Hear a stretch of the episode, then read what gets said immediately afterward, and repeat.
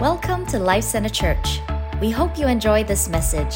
For more information about this podcast and our church, visit lifecenternyc.com.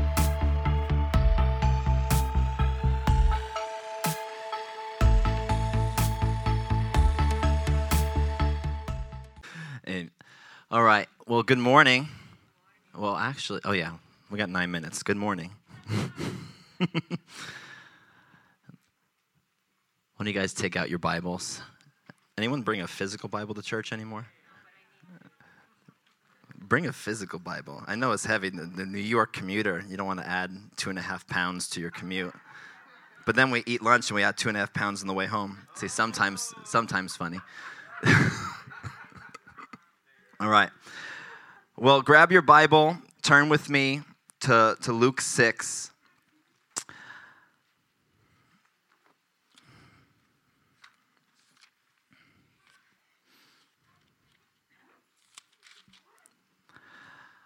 So, today I want to talk about something that um, is actually really burning on my heart, has been for some years. Um, probably won't be new to a lot of you guys, but for the past maybe two years, I have really felt the just the Lord lead me into for both personal and just when I teach and whatever, just in my life, to reevaluate foundational things. We're starting a series here on foundations, which is going to be amazing. Um, so definitely jump on that. But for me personally, just been reevaluating the foundations of my life. There's a lot of different reasons. One, the biggest one is it's the Lord kind of led me and He's speaking to me.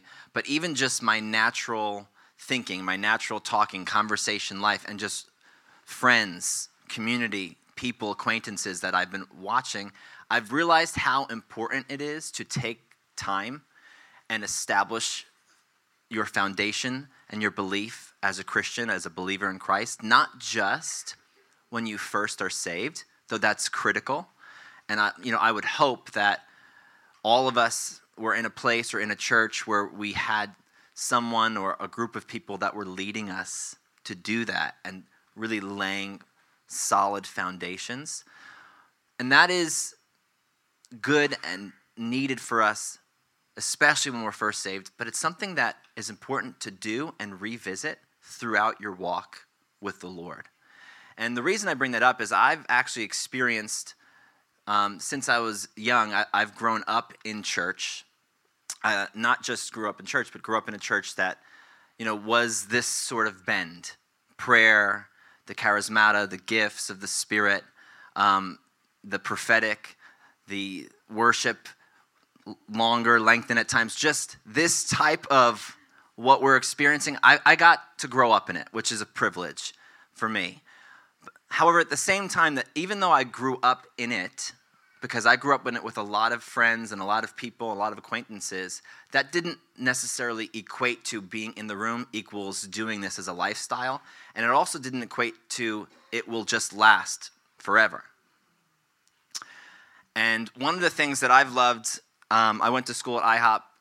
Mike Bickle's one of the leaders there, and he has this phrase, or really this teaching about how it's, it's actually possible to not experience burnout. That that's actually possible. Uh, in fact, not only is it possible, but you have everything you need already to walk in that reality. And so for me, 10 plus years, I've now kind of looked, you know, you look in the rearview mirror a little bit. I'm still young, uh, I'm young, 30. Just leave it there. There's no, no other point to make except that uh, I've had some years under my belt in getting to look back and ask questions. Things like, why am I still walking with the Lord, but people who grew up and walked in the same meetings, in the same teachings, in the same culture, why are they no longer walking with the Lord? I've got to look back and say, why have I, in 15 years, and listen, I'm not tooting my own horn here. This is just my testimony. And so I don't, you know, this, this is what it is. Why have I not walked away from the Lord? Why have, has my heart always been burning? Why has my heart always been alive? Why have I always been right in the center of what the Lord's doing? Yes, I've gone through hardship. I've experienced loss. I've experienced trauma. I've experienced things where I expected something to happen and the opposites, opposites happen. I've experienced, uh, you know, confrontational things with leadership, good, bad, everything in between. Basically, I've experienced what you've experienced. But yet, the Lord has kept me steady. And I, I, what I've done the past few years is why is that? And one of the reasons, one of the reasons is that throughout the years, I've constantly, and not on purpose, it's just, you know, I'm not saying that I knew strategically to do it. I, it just happened, I happened to do it. I reevaluated the foundations of my life. Asking the question, well, why do I believe this? When someone teaches something from the pulpit, well, why do they believe that? Where is that in the scripture? And go and find it out for myself.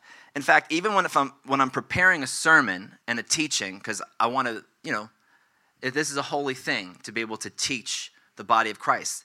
Uh, it's a little bit scary too, as the Bible says that we're going to be held to a higher accountability as teachers. And so, if I'm even grabbing a topic that maybe I've heard someone speak before or out of a book, you better believe that when I'm looking at the scripture references or I'm looking at the points that this person's making, I'm going to go read that scripture for myself and make sure that I actually agree with it before I just go ahead and regurgitate it.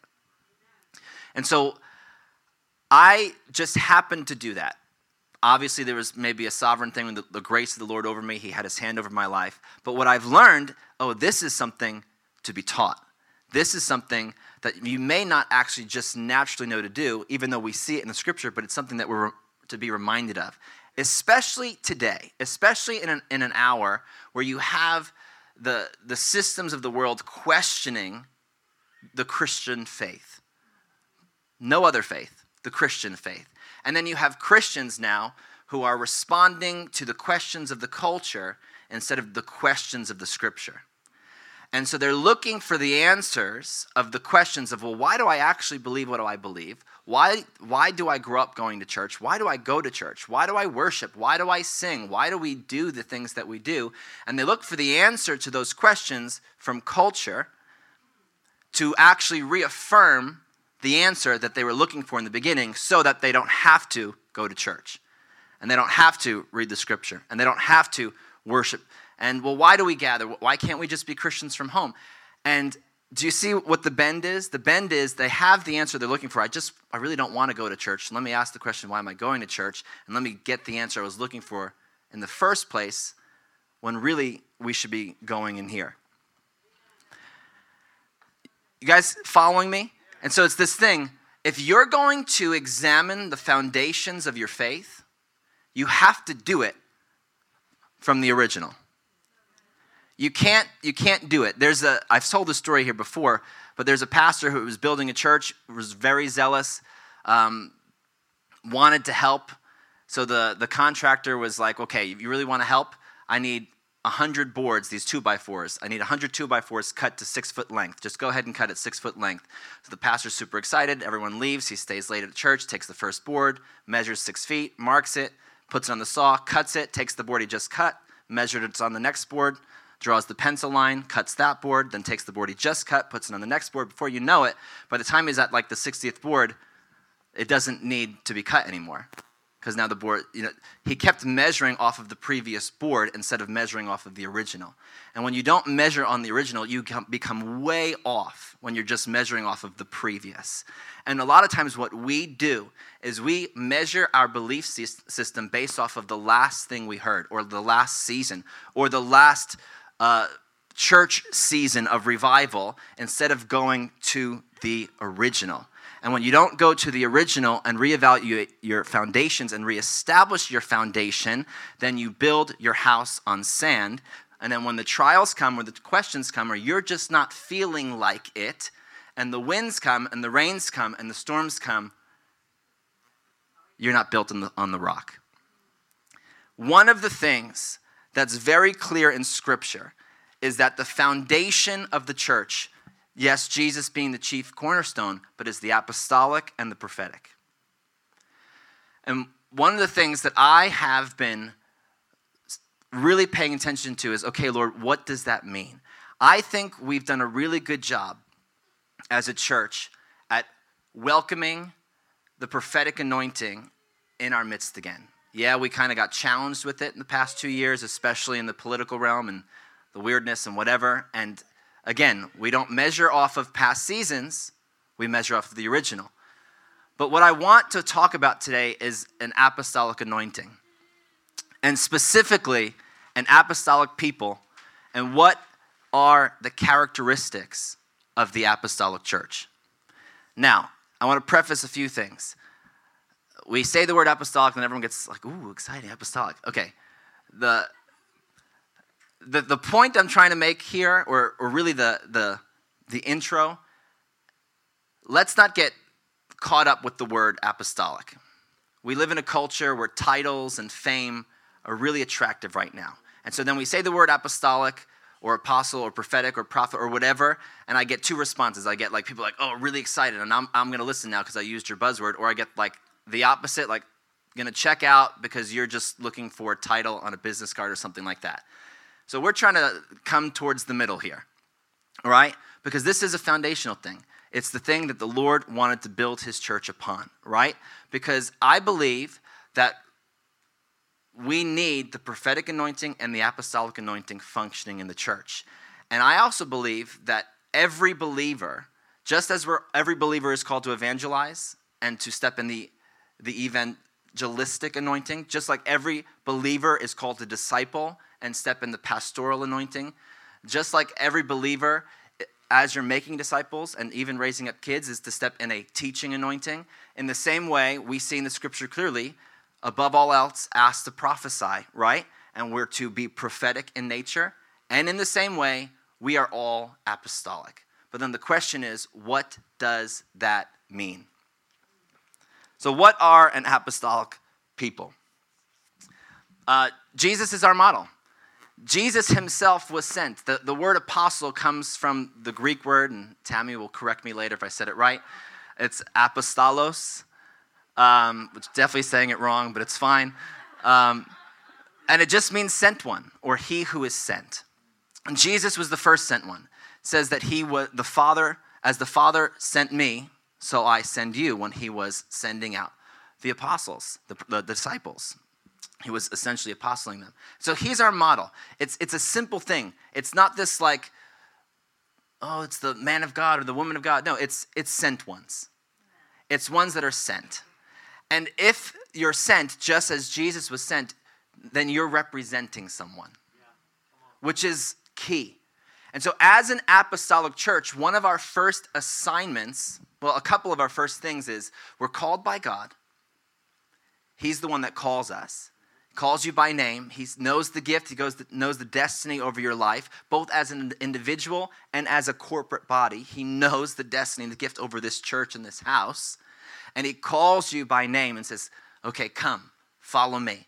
And then he commissions you, just as he commissions the commissioned the disciples. And he recognized the gift, the calling on your life, and he says, Okay, I commission you. He anoints you. He gives us the Holy Spirit and then he sends us out. Now, that doesn't necessarily mean we're going overseas, or that could, but it just means you're, you're sent into the world that you're already in. What I loved, even in the beginning of the, the 12 and even the 72, he sent them out. He didn't go send them away from him because they would come back to him. He sent them to the place that he was at. And so, as an apostolic people, where multiple things are happening. We're, we're hearing the Lord, we're being commissioned by Him, we're receiving from Him, we're being filled by Him, we're, we're being equipped by Him by each other, and then we're being sent out filled with power and authority to the world that we're already in. So that then when we come back, we're coming back with testimony. And this is kind of like the, the flyover picture. And Luke 6 kind of helps us with this. If we go, I know you've been there already. Verse 12 says, Now it came to pass in those days that he went out to the mountain to pray. This is Jesus talking of Jesus. Chapter 6, verse 12. He went out to the mountain to pray and continued all night in prayer to God. And it, when it was day, he called his disciples to himself. And from them he chose twelve, whom he also named apostles. Now, a few things that I pick up in this verse. Because I like to ask the question well, why apostle? Why the apostolic? Why did Jesus use the word apostle? Because it wasn't, it wasn't a Hebrew word.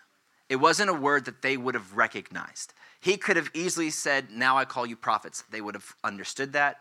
They would have related to Elijah, to David, to the, the, you know, the prophets of old. They would have kind of understood. They would have had language, but he calls them apostles, which maybe they were somewhat familiar with, but he was using a secular term of the day, something that the Greeks would use, but then the Romans would kind of master. An apostle was a, a group of, of ships that would go out, or, or, or really a cohort, a, a troop that would go out, would conquer land for the representing kingdom and the king. And when they conquered land, they didn't just destroy everyone and put their flag. No, they wanted the people, they wanted the land, they wanted the resource. So they came in and they, they gained authority, they gained control. And not only did they gain control and say, okay, now you're ours, but then they started to inf- infiltrate the culture. They started to culturize the people. They started to teach them Roman values and Roman ways. And not only did they teach them the culture, but they started to build buildings that probably existed in Rome. And so they would build uh, things with columns, things that would look Roman. And what they were doing is they were coming into a land, coming into a territory, and they were teaching the people the way of the land that they came from, so that when Caesar would come and he would come into their city, into their town, he would feel at home. Because the culture would be similar, the people would know the ways, and the buildings, and, and the food, and the music, or whatever, it would reflect Rome. And in the same way, Jesus comes to the, to the disciple and he says, Now I call you apostles. And in effect, he's giving them an assignment. And we see it even in the prayer that he teaches him, them to pray. And we know the prayer, we call it the Lord's Prayer. Um, but it, in a way, it was the apostles' prayer. Because there's this little, one little snippet where it goes, and, you know, forgive us of our sins. And Jesus didn't sin, so he didn't need forgiveness of sins. But he goes, pray this way Our Father in heaven, you know it with? Hallowed be thy name. Thy kingdom come, thy will be done on earth as it is in heaven. Give us this day our daily bread. Forgive us of our trespasses as we forgive those that have trespassed against us. And lead us not into temptation, but deliver us from the evil one. For yours is the kingdom and the power and the glory forever and ever. Amen. Beautiful prayer, and it's a blueprint. It's a blueprint for them. It wasn't just this reality, hey, this is it was like this is what you pray from your heart when you come to the Father, but you're asking the Lord, the Father, for these things. What's happening there? One, He's inviting them to follow Him in the same way. He's being led to the Father, so He's giving them permission. Okay, now you you can come to the Father, which is beautiful. So, in the beginning, our Father who is in heaven, your kingdom come. And so the kingdom of heaven is led by a father. So the apostolic is family, and we're going to talk about that a little bit. But back to the what I was just uh, describing. Why apostle? So that when they were sent out, and us as we go out and we minister and we preach the gospel and we share the Father and we share Jesus with people, we're not just doing it to get people saved. That is one of the reasons, because there's a real eternity and a real heaven and a real hell, and there really is only one way to heaven, and that's through Jesus. But that's just the starting point. The other reality is this prayer Your kingdom come, your will be done on earth as it is in heaven. And so it's this assignment as apostles, as the apostolic church. We are not just saving people, but we are bringing the culture of heaven into the culture of this world so that, twofold, when people come to know the Lord and they come into the church, they realize, oh, I know this culture. I've been experiencing it, I've been seeing it. It's this idea like we are lights, we're the light of the world, we're a light on a hill. It's not just we're drawing people to the church, so the light should be a church, should be a lighthouse, but we're drawing people to the light of the world, which is Him. And so, as an apostolic church, we're infiltrating culture, not in this control, conquer, pillage, steal. It's this thing where we're bringing hope, we're bringing peace, We're bringing joy. We're bringing what we're going to talk about today the characteristics of the apostolic church. We're bringing faith. We're bringing hope. We're bringing peace. We're bringing solutions. We, we're coming as builders. We're coming as architects. We're coming as pioneers. And we're coming as those things with the ones that are filled with hope, filled with love. Okay.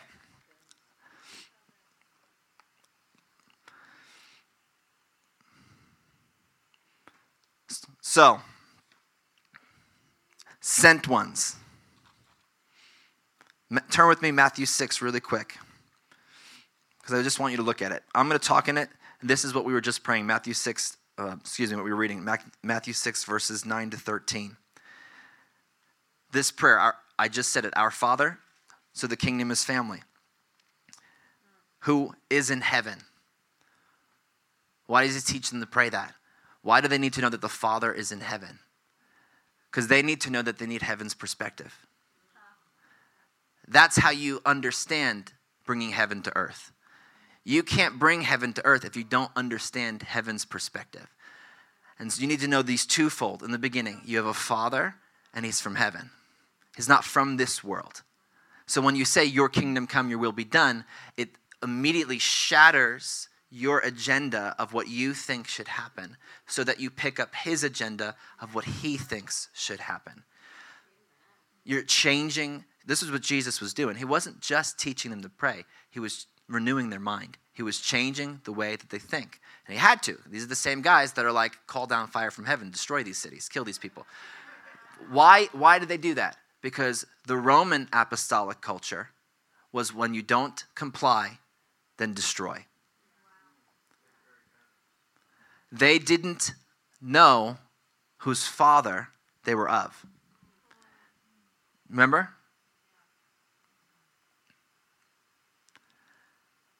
He was culturizing them. He was teaching them of the ways of God.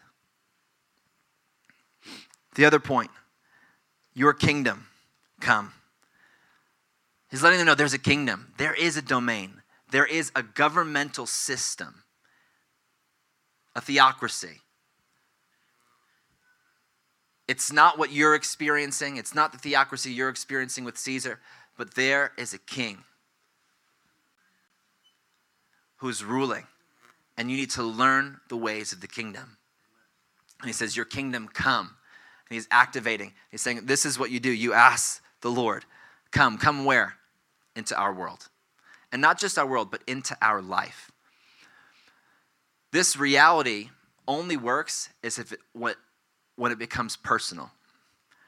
Meaning this, I cannot change the culture or impact culture if the kingdom of heaven hasn't first impacted me. There's a difference between being an echo and being a voice. An echo, you know, you're like a parrot. You hear and then you say it back. You hear and you say it back. And then what the funny thing that happens with that is you go years down, down the line and then you're not saying those things anymore. And then you ask your question, well, why? I would ask the question, well, was it ever in me? Was I just repeating it because I heard it? Did I never tarry in it? Did I never sit in it? Did I never take those principles and wrestle through it, apply it to my life, and ask the questions like, Am I loving? You want to know if you're a loving person? Get feedback from your siblings and from your parents not your best friend. Okay? Because your family will be honest. Now, maybe you don't have blood family in your life, that's okay. So then maybe ask your closest friend, but say, no, be really honest. But then if they're honest, don't get mad at them and not talk to them for a week. That's the whole point here, you know?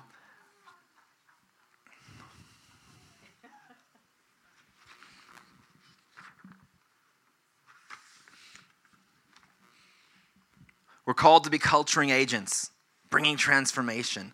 We're called to catch the perspective and the reality of heaven, how heaven functions, the values of God's world, and what it looks like to implement those here. Implement those here.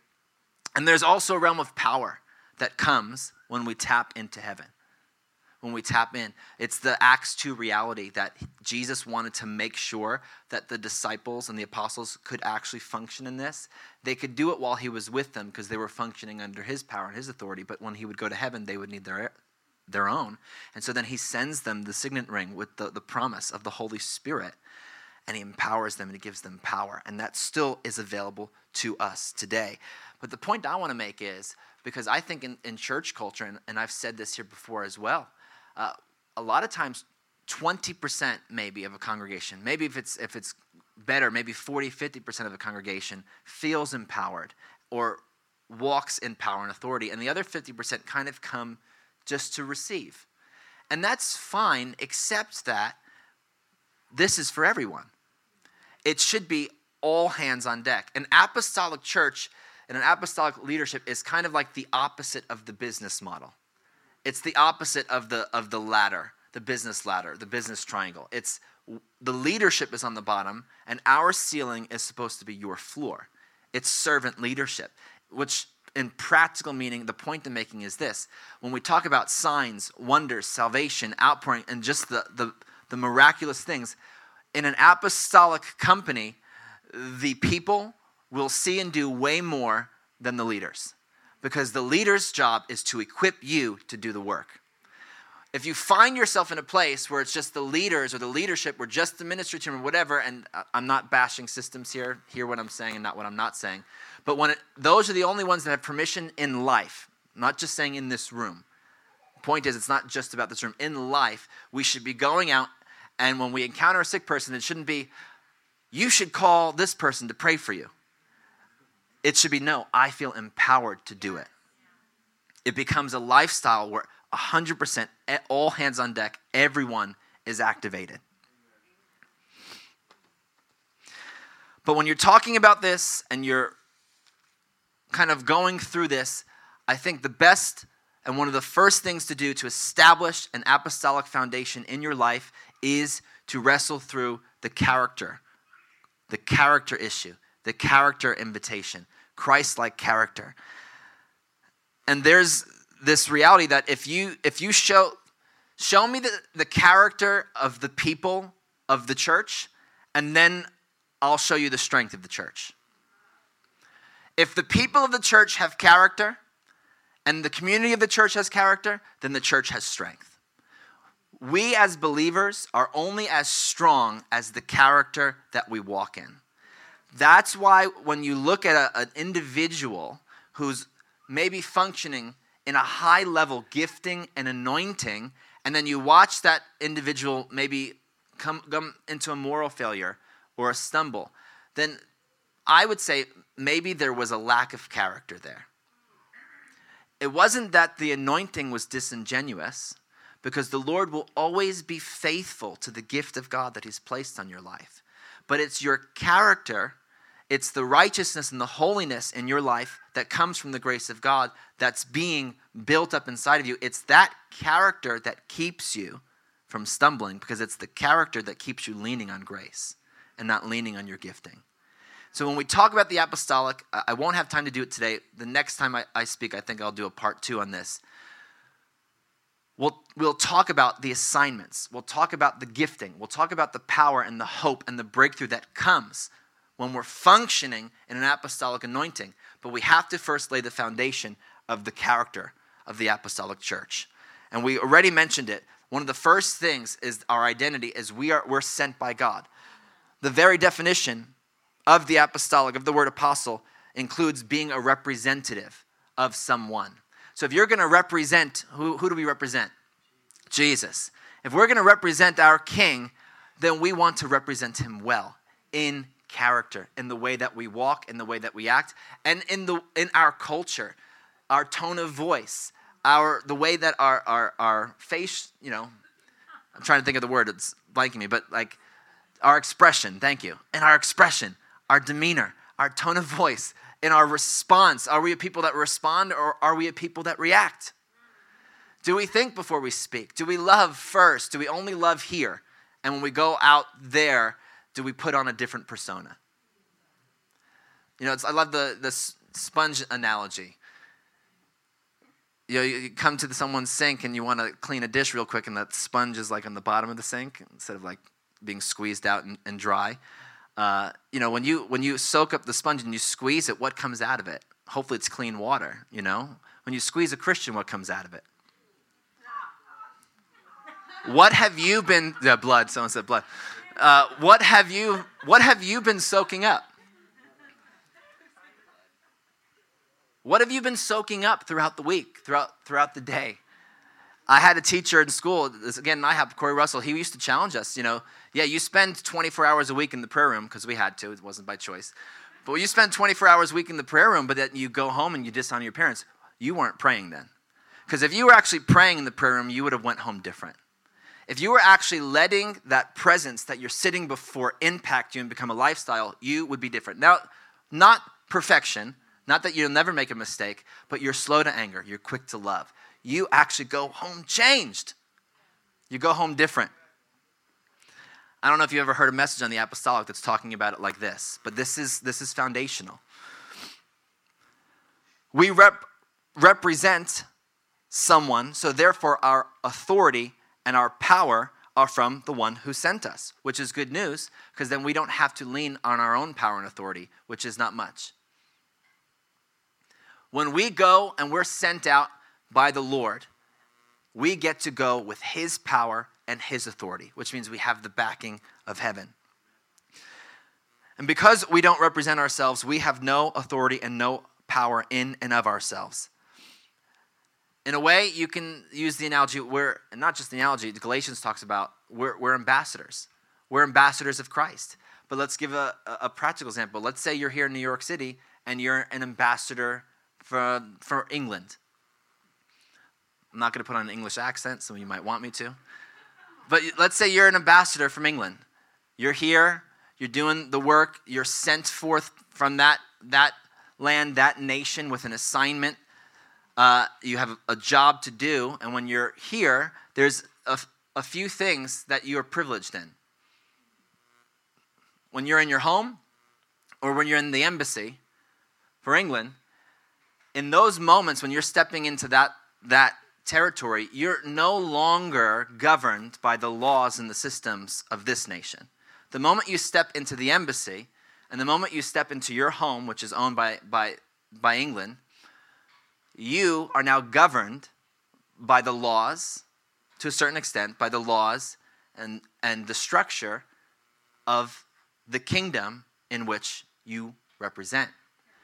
In the same way as believers, when we are ambassadors of Christ, we have to understand that when we establish something for the kingdom of God,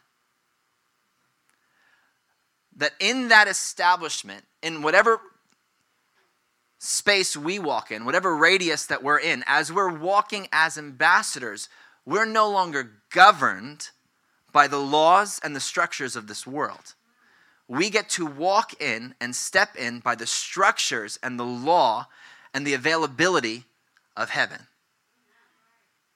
When you walk in an apostolic anointing, which again is just a fancy term for something very simplistic, as ambassadors, as representatives of Christ, you have access to the king and the king's domain. Your kingdom come, your will be done. And when you're walking on assignment from the Lord, not just your agenda, but something the Lord has assigned you to do. Hear what I'm saying? It's not just, well, why isn't this? Rich said this was going to happen. It's not happening. Well, did were you sent by God to do that? Or was that just something you wanted to do? And it was good and it looked Christian, but it was just your idea. But when it's a God idea, which is not just a prophetic thing, oh, well, I got to hear for the God idea. There's a million God ideas right in here. So when you're doing a God idea that you just found in Scripture, which means love your neighbor, you get to do it from heaven's Amen. domain, which means the love comes with power. You're not just being kind to your neighbor like culture tells us to do, and we'll go shovel the neighbor's snow. We're shoveling the neighbor's snow in Jesus' name. And then we're meeting them with love.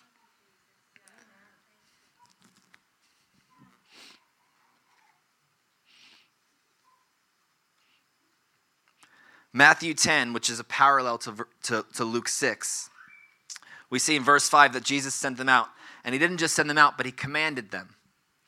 And in verse 40, a little bit down from there, he says, He who receives you receives me. And he who receives me receives him who sent me.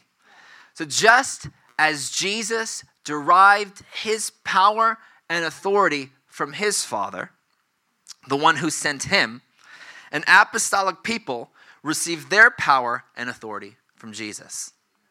And this is critical because when we receive when we are received by whoever in this world, they're receiving him. Now there's this reality. It's like not everyone's going to receive you, but when they do, they get to receive him. See how he phrases it? Whoever receives you. Not everyone received him, but those who received him received the Father. Those who receive you, maybe on the takes 10 times, a million times before they receive, but when they do, that's when they receive the Father. That's when they receive the Lord. Because you come as a representative. When they encounter us, they, they will encounter Jesus. John 20, verses 21 to 23. Jesus said to them again, Peace to you. As the Father has sent me, I also send you. And when he had said this, he breathed on them and said to them, Receive the Holy Spirit. If you forgive the sins of any, they are forgiven them. If you retain the sins of any, they are retained. See, when, when the apostles were sent, they were sent with the same power and authority that the Father had given Jesus. But to make sure that they were going to be equipped, Jesus gave them the Holy Spirit. He breathed it upon them. And there's two important connections that I want to make from this, this passage right here. The first is, being, is between being sent and the person whom they represent. As mentioned just before, when they receive us, they receive the Father. But the second point is that being sent and the power and the authority of the apostolic people, that when we represent ourselves, we, we only carry our authority. But when we represent God, we carry His power and authority. So we have to realize we are asking the Lord, send us. Call me and send me. We're basically doing the prayer, Lord, here am I, send me. Let me simplify it a little bit because I, I feel like sometimes we can kind of get into this place where we're just waiting for that audible voice of the Lord. But it's this reality. It's just the simple, I believe what you said, Lord. I believe what this book says about you, and I believe what this book says about me. And so, therefore, here, my Lord, send me. And then I go about my day, and maybe I'm at the water cooler, or maybe in my Zoom room, or maybe I'm in my taxi or in my Uber, or maybe I'm online at Chipotle or wherever. Wherever I go, I am I'm before I go, I'm like, okay, Lord, here am I, send me. And I'm going with a listening ear. I'm going with a hearing heart.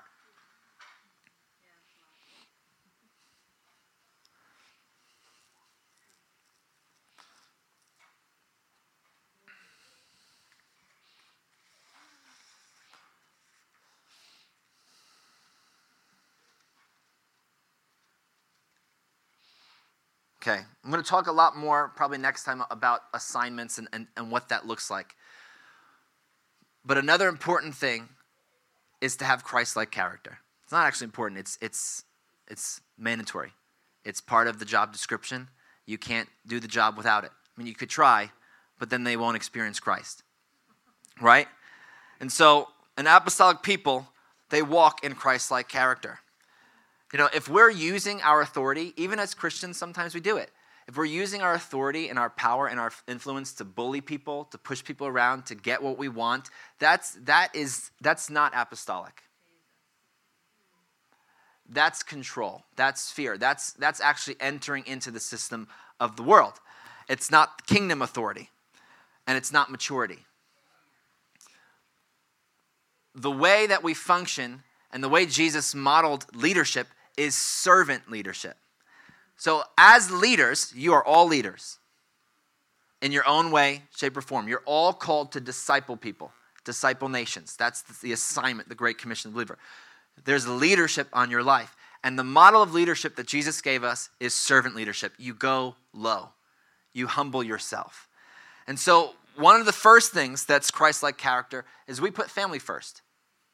As an apostolic people, we put family first. That looks like making priority for your children, making priority for your spouse, making priority for your siblings, making priority for your family. An apostolic church, an apostolic anointing, looks like family first. Jesus modeled this. He modeled it. His, his mother and his brothers were around him. It took a minute to catch up to him being Lord, but, but he, he honored them in his life. His mother knew him, and he knew his mother. His brothers knew him. That's why they had a hard time, because they grew up with him. Not that he was bad, but, you know, they watched him grow up. It was just a, couldn't get it past here. But the other way he modeled it is in community, is in the way he modeled that, that church is family. So yeah, he he was constantly with the multitudes who were following him around, but he would take the time to get away with the 70 or the 72 depending on your translation. And then of the 70 72, he had the 12. And of the 12, he had the 3. He modeled what it looked like to be relational that it wasn't about like a, a system or a program that would be first or a way of doing things. It was the first things first is family. What does that look like? Looks like praying for ourselves. Looks like praying for our family on a regular basis. It looks like inviting the Holy Spirit to fill us, fill our family afresh daily. It looks like praying for unsaved family members and unsaved close friends. It looks like the answer to prayers, testimonies within family. It looks like time not just being found, but time being made, being set to spend together. You know, you want to show honor? Honor looks like time.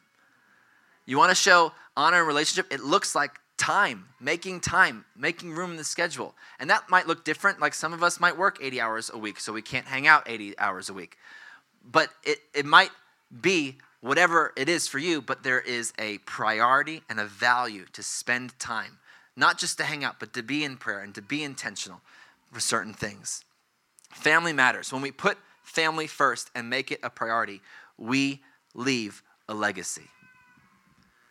Jesus knew this. That's why when you know he was calling Peter and he knew Peter had things going on in his household.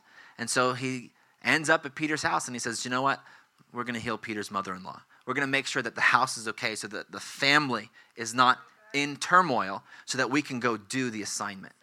So that Peter can go do the assignment.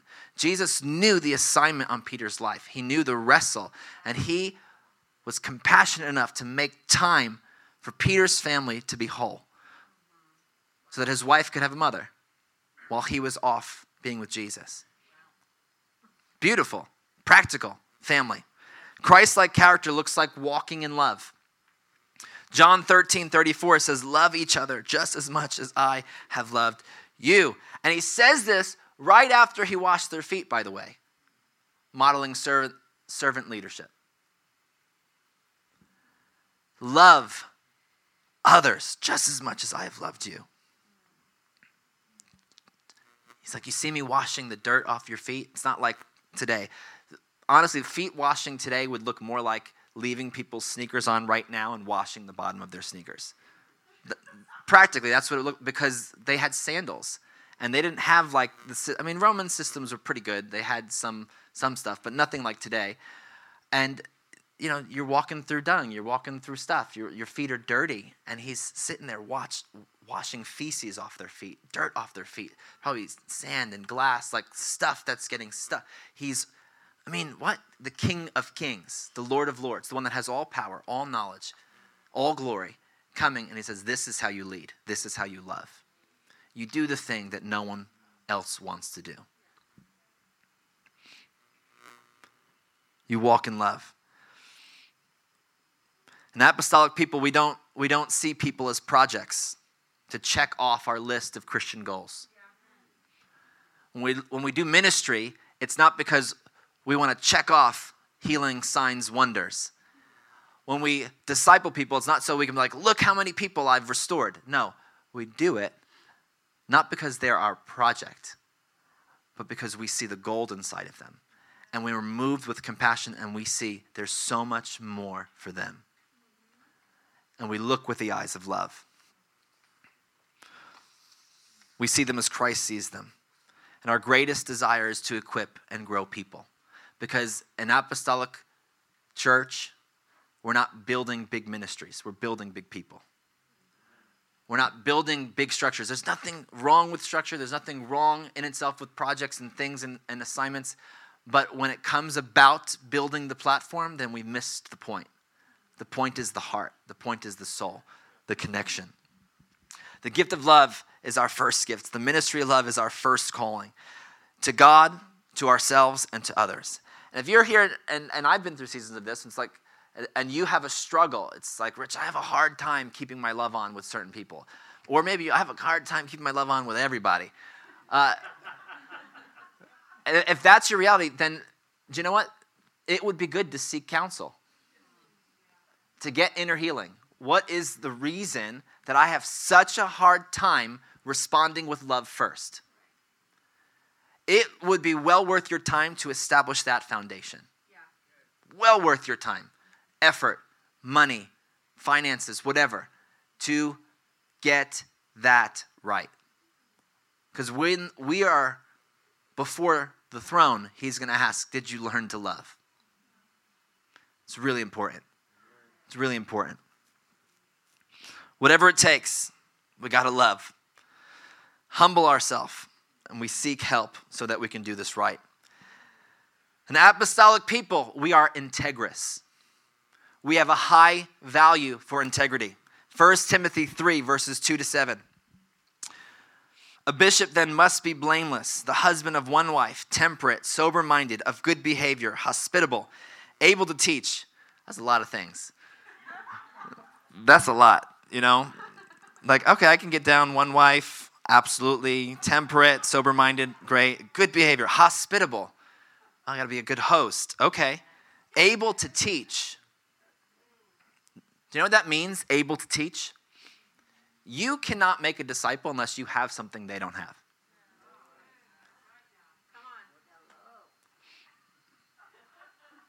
It means, as Christians, in order to make disciples, you need to be a student forever so that you're continuing to learn, so that you can continue to disciple. If the people who you're serving know everything that you know, then you're not leading them, you're their peer. And then we can do the iron sharpens iron thing. But if we're going to lead people and we're going to disciple people, we need to have something that they need and they don't have. Let's keep going. Not given to wine, not violent, not greedy for money, but gentle, not quarrelsome, not covetous. One who rules his own house well having his children in submission with all reverence. For if a man does not know how to rule his own home, how will he take care of the church of God? Not a novice, lest being puffed up with pride he fall into the same condemnation as the devil. Moreover, he must have a good testimony among those who are outside, lest he fall into reproach and the snare of the devil. I like to say this, I like to summarize this like this in a simple term. We should be the same up here as we are at home. We should be the same in front of people as we are behind closed doors. Because if we're not, then we're kind of just putting on a show. We're not actually walking this out. If we walk this out in the secret place, if we do this behind the scenes, then we will naturally do this when we are called to do something. We'll naturally do it at our job, we'll naturally do it at church, we'll naturally do it wherever. But we have to take the time to lay the foundations of being integral, which looks like all of these things and more throughout scripture, but at least all of these things that we see here in 1 Timothy chapter 3. We walk in righteousness, we walk in holiness, we walk in purity. Colossians 1 verse 10 says that you may walk worthy of the Lord, fully pleasing him, being fruitful in every good work, increasing in the knowledge of God. It's both of those things, both those realities. It's growing in love and fruitfulness and the fruits of the Spirit and in knowledge of God and His ways. So as we are beholding Him, we are supposed to become like Him. We behold as in a mirror the glory of God, and we are transformed into His likeness. Again, sometimes charismatic, you know, behold him. I gotta have a vision of Jesus. No. Okay, you want to practically behold him? Read the words in red. That, that's how you can see him face to face. Read the words in red. Read the words written about him right in here. This is this is a way of seeing him, of beholding him, of looking at him. Christ-like character looks like being faithful. If we are faithful in the little, he can trust us with the big. We're always going for the big, but we got to be faithful to the little. What does faithful in the little look like? And there's nothing little about the little, also, but it's things like I'm gonna I'm gonna read my word. I'm gonna do it every day. Maybe I have five minutes, maybe I have 50, but I'm gonna take the time I have and I'm gonna do it. I'm gonna take care of the finances that I have right now. I'm not just gonna plan for the finances 10 years from now. I'm gonna take care of them and do what I'm supposed to do right now. I'm gonna take care of my family right now. I'm going to be faithful with what the Lord's giving me right now. And if I'm faithful with right now, He will then be able to trust me to be faithful with the things for tomorrow. We must be faithful in the midst of unrighteous mammon. We must be good stewards over financial matters. We must demonstrate integrity in the handling of money. We must be faithful serving another's vineyard before God will give us our own. I've been in ministry for 10 plus years, not a long time. But one of the things that I've, I've learned, I've never been a senior leader of ministry. I've always served under a senior leader. I've always served under a senior pastor. One of the things I've learned and I've watched that as we come in up under leadership, I know this is a little bit of a bunny trail, but this is important. When I come into a church, you know, I'm new here. Haven't even been on staff a year yet. And one of the things that I have come in is I come in and I'm submitting myself under the authority of this house. Yes, I have giftings, and yes, they're empowering me to show up completely as me. But I know that one of the things I have to do is I have to come in humbly. I have to submit the vision that I have to the vision that already exists in this house. Because if I come in with my vision and it's different from this vision, then I bring division. One of the ways that we come in in the kingdom is there are people that are over us, not for the sake of lording over us, but because the Lord has set them there. And we have to trust that. We have to trust the ways of God. It's family. We have fathers and we have mothers in the natural. We have to honor our mother and father. We're commanded to do so. And if we do so, then it will go well for us and that we'll have a long life. That's not actually not just a cute verse. I would wonder if some people's lives are actually cut short because they've not walked in honor of their father and mother. And one of the ways that we do that, even in a spiritual, is we come in and we submit ourselves and we come in low and we come in with integrity. And what I mean by that is not only do I submit my vision and submit to them before them, I also do it in the private place. I'm not just secretly trying to get the things I want to happen in this church to happen.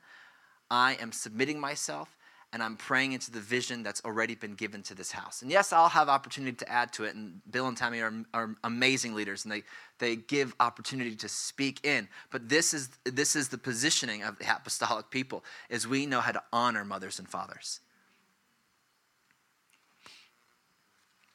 It was better than your response. It's okay, it's too late.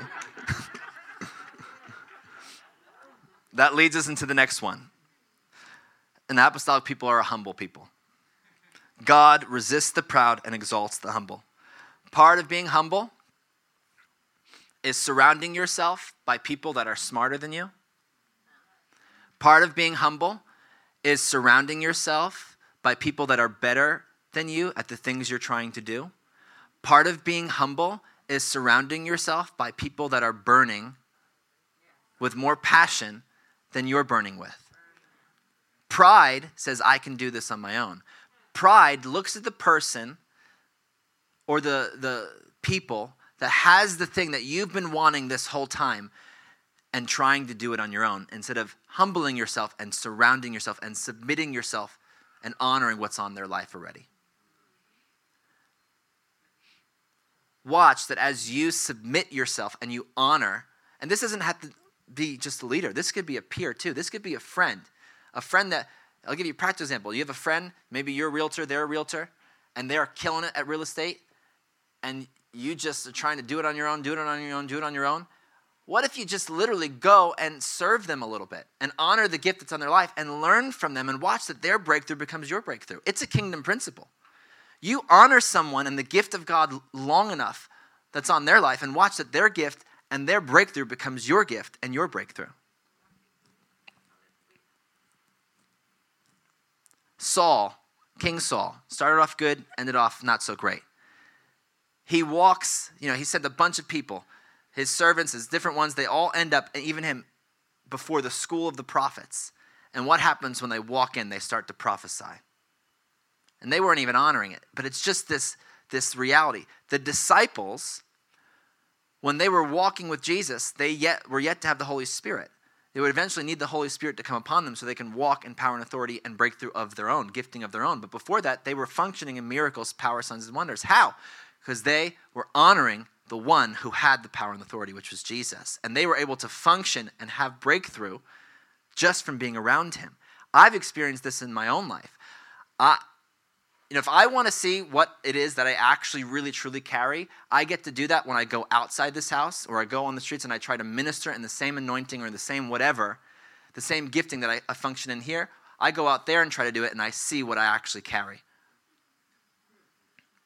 You humble yourself and you come up underneath an anointing, underneath a breakthrough, underneath whatever, and you honor that on a person, on a people, and watch as their breakthrough becomes yours. And then when you go out, you're functioning in full authority and in full power and in full gifting. We come in low, we come in to learn. Part of being humble is walking with people who love Jesus more than you do. If you're in a season where you're just struggling, with your walk with the Lord or you're not burning with passion, get around people that are burning. It's two ways to light a match. You take that match, you can strike it, cause friction, and then flame will happen. And the Lord is very happy to cause friction in your life just for the sake of you being burning. But there's an easier way. There's an easier way to light the match. You take your unlit match and you bring it next to an open flame, and it combusts immediately. Don't wait for him to bring friction. Get around people that are burning. Get around people that are burning. Another character. We are a people that know how to submit. We must be submitted to those who can hold us accountable for our conduct. So that if there is a moral failure, if there is a stumbling, if we start to get a little weird, not the good weird, because there's a good weird that we need to be. There's a little, a good weird of the charismatic church that needs to come alive again. But then there's also the bad weird where things are just not so biblical. When we have a, a trauma or we have something that we're just doing wrong, then we have people in our life that can call us out, that can hold us accountable and say, No, you're better than that. You're better than that mistake. You're better than that failure. That's not who you are. You know better. You know the truth. And they begin to remind us of who we really are. But they can only do that if we submit ourselves to that type of accountability, both with leadership and with peers, with friends who have permission to call us out and speak into us when we're starting to stray, or when our hope level is going down, or when our faith level is going down, or our passion's going down, or whatever it is. This is good and this is healthy.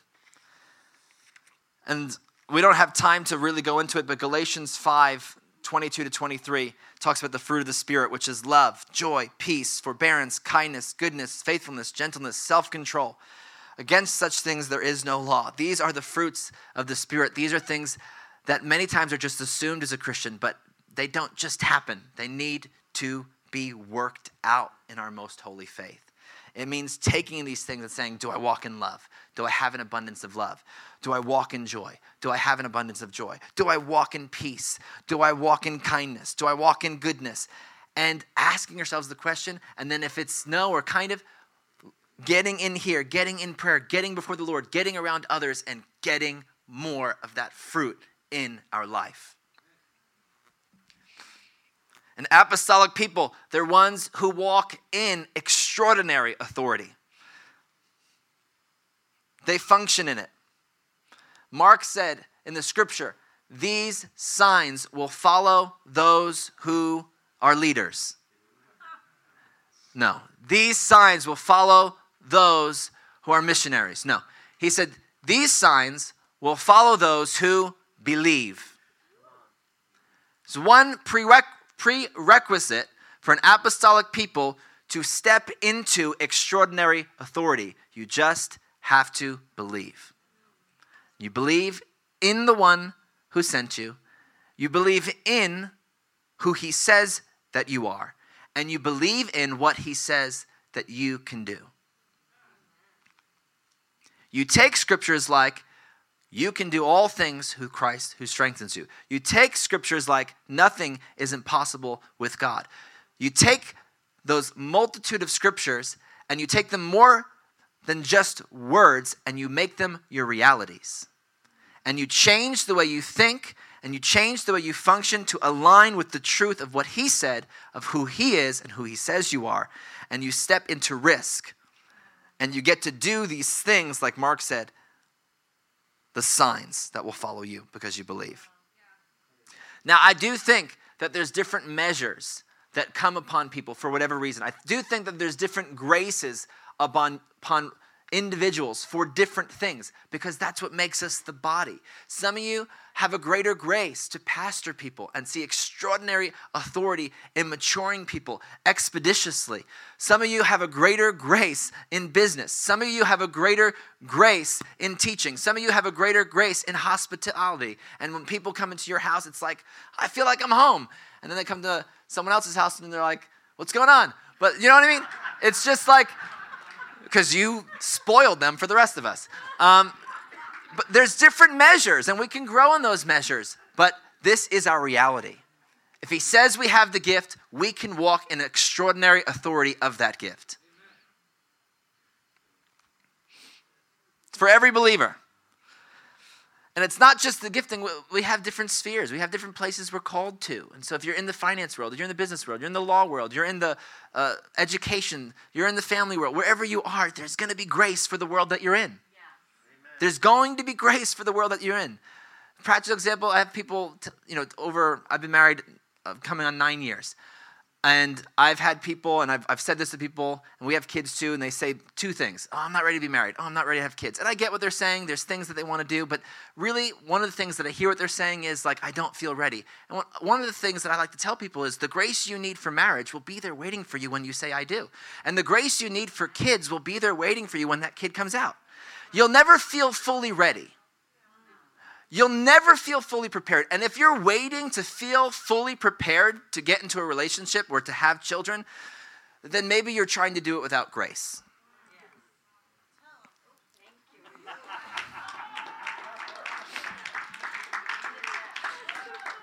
So we're going to have a singles and getting married class after church. 1 Corinthians 12 and God has appointed these in the church first apostles, second prophets, third teachers, after that, miracles, gifts of healing, helps, administration, varieties of tongues. I'm running out of time, so I might just read from my notes just to help us get through it. When the apostolic is in its place, when the prophetic is in its place, and we are teaching and equipping the saints, then miracles break out, healing breaks out. The poor and the widow and those who are in need are brought help. The administration of the kingdom expands and the church begins to grow because people are activated to pray, to be, walk in the Spirit. This is important. This is important that we, we ask and we step into the apostolic and we step into the prophetic and we step into the teaching because it's this natural flow that if we set the foundations in order, we can build and we can build expeditiously. Historically, we know this to be true. When you see the outpourings of the Holy Spirit, when you see revivals, things like Toronto, things like the Fulton Street revival, things like Brownsville uh, or Azusa Street, they all came off of foundations being laid in prayer and the government of the church, of the apostolic and of the prophetic, and of teaching biblical truth that measured against the original. They didn't just measure off of the culture they were in or the previous generation, which was dry and unchurched and had no charismata, no gifts. They went to the original. They laid foundations of truth in the face of opposition, where the church was saying that is not biblical, and they pressed past it, and revival broke out. And then the thing that the church tried to do, which was build and preach and evangelize, which they couldn't do because they didn't have the foundational things, what they tried to do for years would happen suddenly.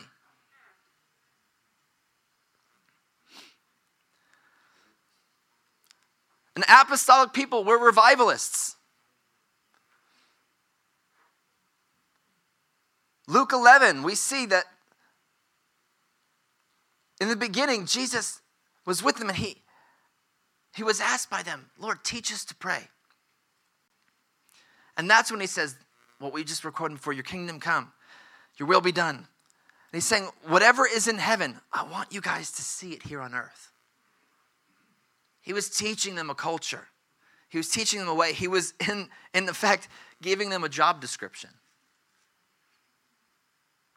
This is one of your assignments. Find out what is heaven. Find out who is the Father. I'm modeling it to you. If you've seen me, you've seen the Father. And then go and do it. Don't just go and do it, do greater. You will do greater. What is in heaven? No one's lost in heaven.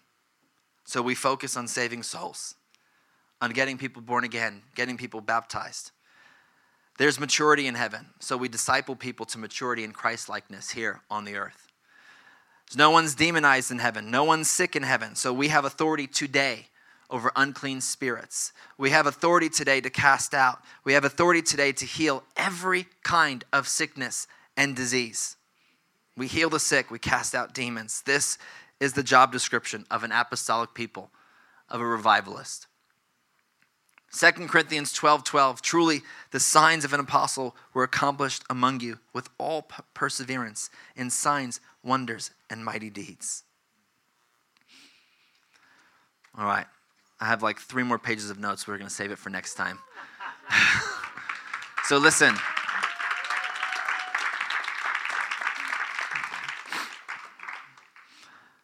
I said in the beginning,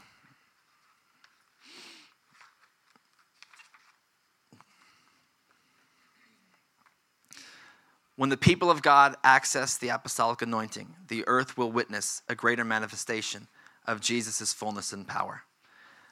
And I said in the beginning that it, it's important for us to lay foundational things. And the, this is one of the things. This is the foundation of his church. And when I say church, I, I mean people. I don't talk about building. You know, we got a foundation here, which they're still working on with water and leaks and different things. But we we got to establish a foundation. This looks like yes, corporately as a church, but it also looks like you as an individual. You have to come into alignment with this as an individual, with the things that the Lord has laid out for us. We're going to keep talking next time about some more characteristics and then go into some assignments that He's called us to. But I want to pray for us today. If the worship team can come on up. I'm not. We're not going to have a, a, a, ministry time in the altar in the, the traditional sense, where there, I don't necessarily feel like there's a prayer or an impartation of this, because I cannot impart character to you. That's the point. That's why I'm not. I'm not trying to shut down the altar, but there's no imparting character. So no one can lay hands on you and give you purity and righteousness no one can lay hands on you and, and give you long suffering.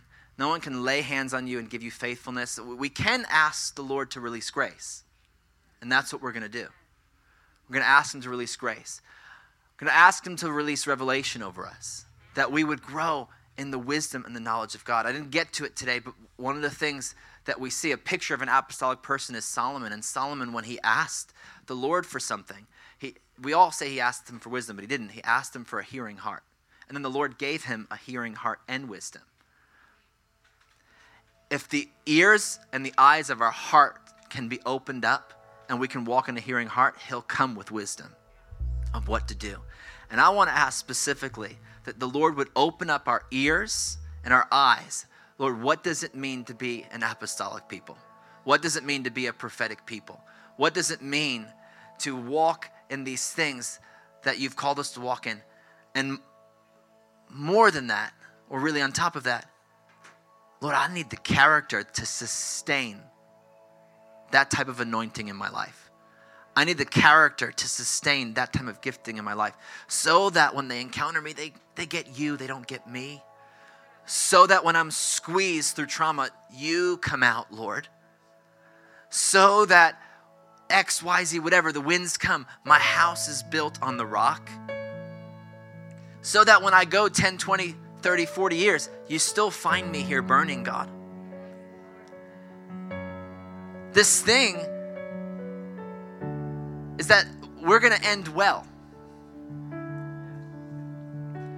It's the last one that I didn't hit, but one of the characters of an apostolic people is we end well. We end well. We finish well. We finish strong. That we we don't we don't end up away from him when we do the work with him. Some of you guys need to have, hear that because there's like this fear. Well, what if I fall away like my friend f- fell away? There's this like accusational fear like you're not really saved, you're not really secure. What I'm trying to do today is, is teach you, give you tools to lay foundations so your roots go deep so that when the wind comes, you don't easily fall over. Why don't you stand with me?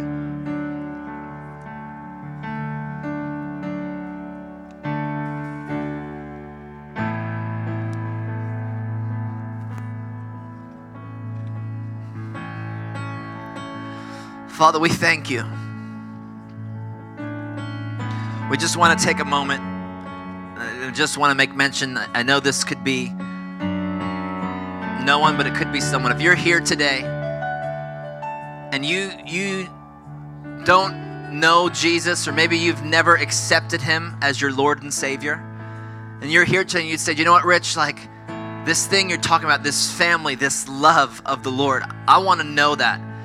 And you've never accepted the Lord Jesus as your Lord and Savior. You've never repented of your sins. You've never turned from your ways and come to the knowledge of Christ. I do want to invite you in, in just a minute or so. You can come meet. Maybe Colt or someone can, or, or Jamal, someone can come help us out and just be up here in the altar. You can come meet them up here.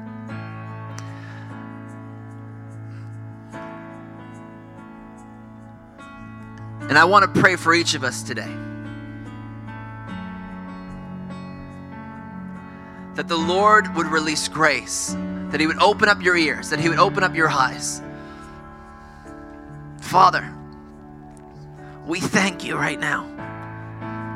We thank you for what you're doing in this hour. We thank you that we are the ones filled with hope. We thank you that we are the ones filled with peace. We thank you that we are the righteous ones. We are the holy ones. We are the pure ones. We are the pure ones, God. We're the ones with clean hands and a pure heart because you've made us clean. But Lord, we are called by you. We are sent by you. We are commissioned by you. We are ambassadors of Christ. Lord, help us to understand what that means and what that looks like. That it won't just be this, this thing that we learn about or hear about, but Lord, we would step into our identity as an apostolic people of ambassadors of Christ, representatives of the kingdom of heaven and the King. That we would walk in extraordinary authority, that we would walk in the character of Christ.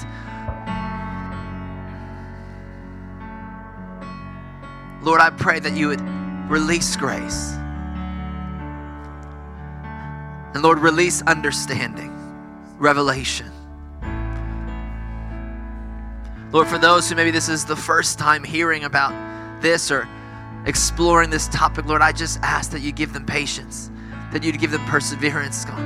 That you would, for all of us, Lord, just expand our capacity.